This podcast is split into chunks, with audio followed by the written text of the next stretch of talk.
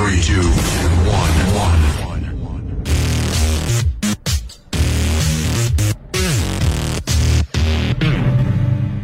Bentornati amici ad Un'ora con, condotto da Roberto Leone, uno spazio in cui attraverseremo la carriera musicale di un artista o di una band, ascoltati con le nostre orecchie. Per questa puntata la vostra scelta è ricaduta su Luciano Di Gabue, scelta fatta da voi sui nostri social Radio Swing Set.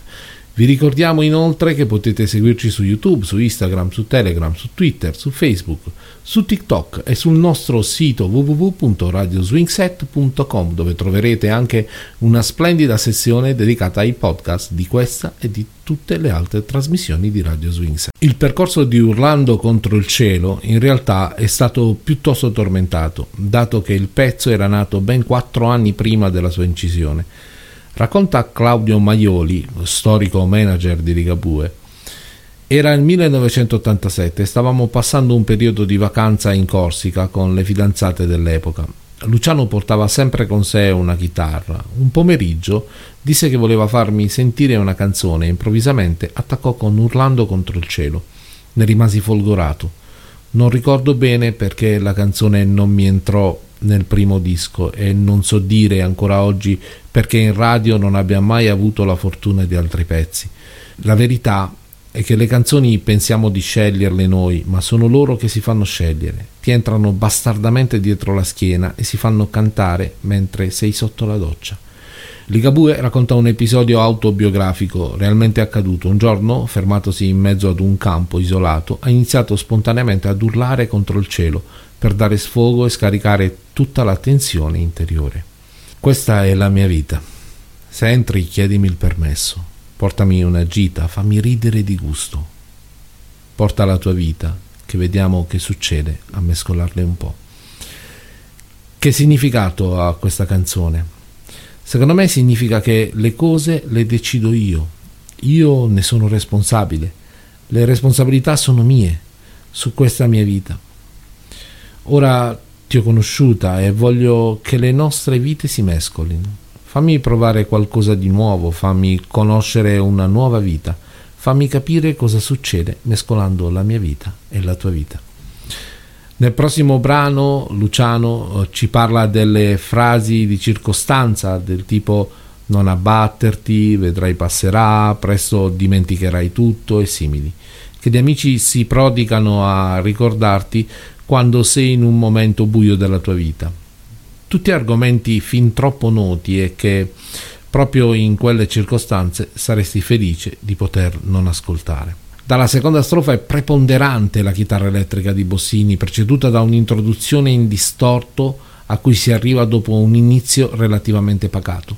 Luciano Di Gabue, dall'album Nome e Cognome del 2006 cosa vuoi che sia. All'altra metà del cielo, Ligabue ha costantemente riconosciuto una sorta di onniscienza innata, una dote particolare che permette di percepire e sentire ogni cosa con maggiore intensità e verità.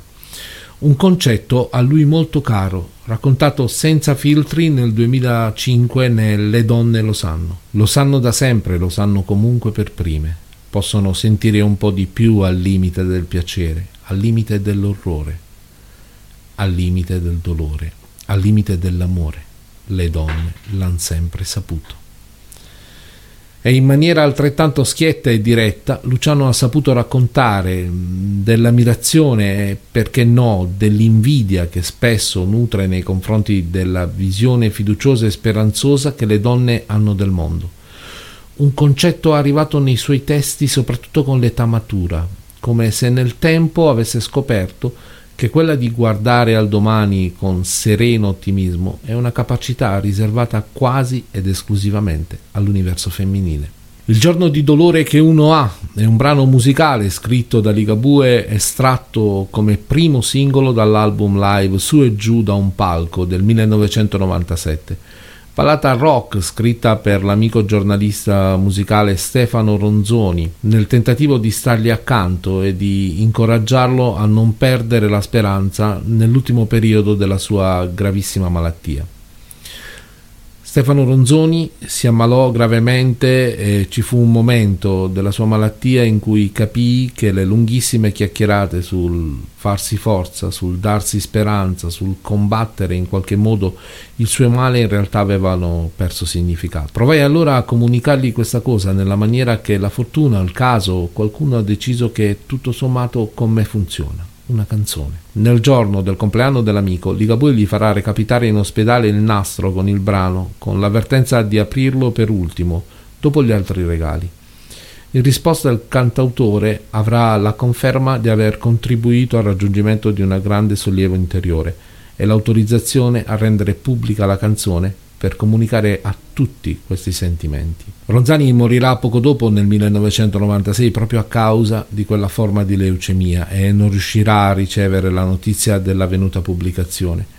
Ligabue gli dedicherà la canzone post mortem, raccontando quanto accaduto all'interno del booklet dell'album, su e giù da un palco. Nel 2010 i Nomadi ne hanno realizzato una versione inserendola nell'album Racconti raccolti che contiene la loro interpretazione di brani di altri artisti. Nel brano Ligabue celebra la piccola stella, per lui bella, senza cercare di essere ciò che non è. Ma la piccola stella senza cielo del cantautore non è interessata a mostrarsi, non vuole essere il centro dell'attenzione. Una stella capace di attrarre tanti ragazzi per la sua naturalezza spiazzati da una luce senza futuro. Altri ancora gelosi vorrebbero tenerti nel loro buio. Una luce che rischia di bruciarsi se lei non crederà abbastanza in se stessa e se non si affiderà alle altre stelle che sono disposte. Una metafora quella di Ligabue per fare in modo che quella stella continui nella sua naturalezza ad illuminare tutti e a far sì che continui a credere in se stessa, in chi e come lei. Con questa ballad Luciano prova a raccontare un aspetto dell'universo femminile. Piccola Stella è un'amica di Luciano che paga lo scotto di vivere la vita e l'amore con troppa ingenuità.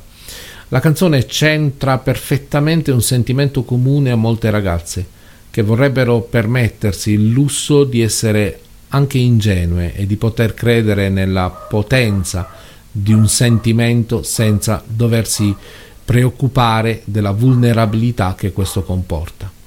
Nata probabilmente con intenzioni naif e di intima riflessione, raggiunge e conquista un pubblico molto più ampio. Il mito dell'anima gemella ce l'abbiamo un po' tutti.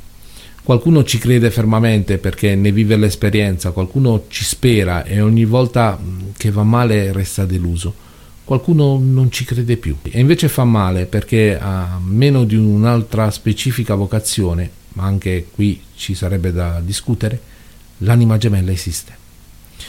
Vale quindi la pena di non scoraggiarsi e di continuare a cercare.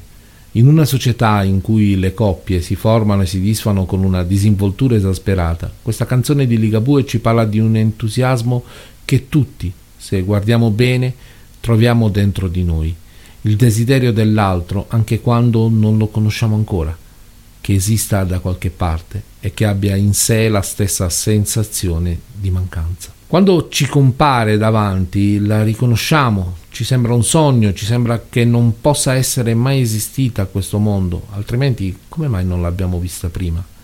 Eppure da qualche parte deve essere pur stata, anche se la sua vera patria è solo con noi. Da quel momento la vita assume un altro aspetto la consapevolezza che la persona amata, perché è destinata al nostro amore, è in cammino verso di noi, dà a ogni singolo la preghiera che già esiste e si dibatte forse eh, nelle sue problematiche senza riuscire ancora a scorgerci la fiducia che Dio non ci ha abbandonati nel nostro desiderio sincero e preciso di stare in due. Non è difficile essere ottimisti quando si sa come va a finire. E Dio ci dice che la vita va a finire bene per tutti.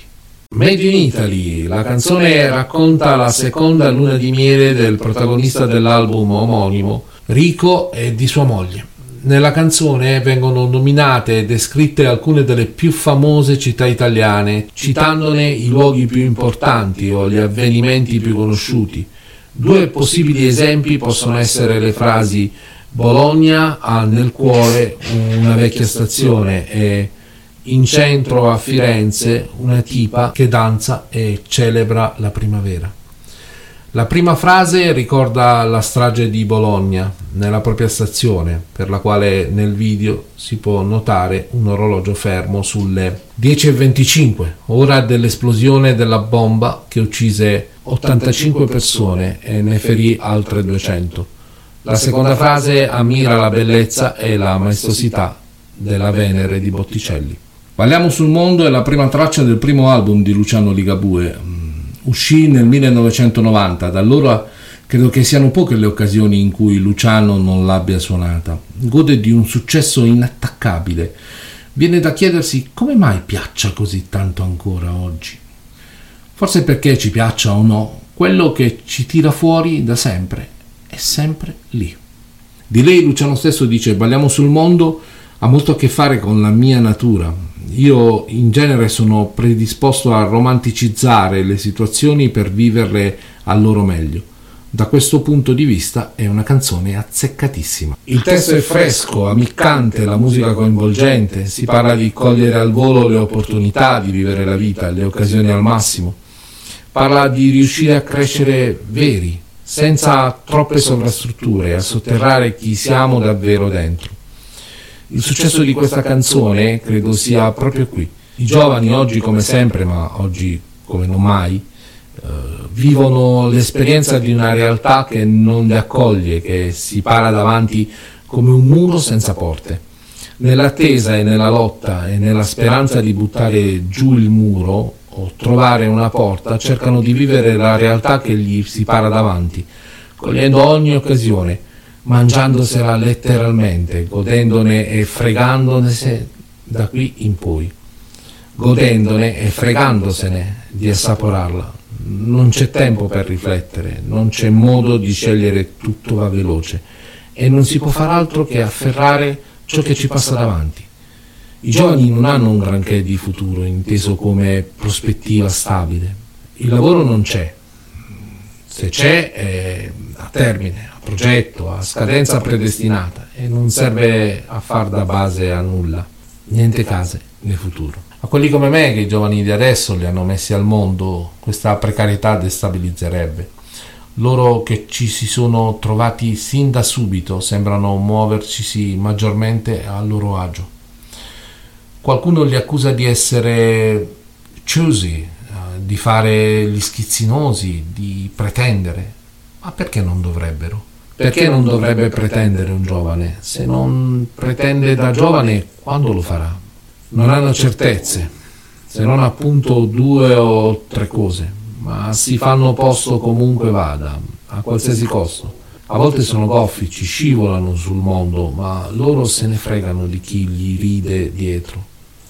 Sanno che la loro vita è adesso, e solo adesso. Come potrebbero essere choosy se la scelta non hanno proprio? non possono scegliere, scartare, decidere con calma e magari tenere da parte, rimandare un po' più tardi, perché quando sarà, sarà già passato. Lo sanno bene che ogni scelta che fanno ha un per sempre che può essere un attimo, un niente, una vita. E quindi scelgono di crederci, sempre, fino in fondo, e di mollare la presa veloci, ridendo, se dovesse andare male hanno una vita sociale che spesso sfocia nel virtuale patologico.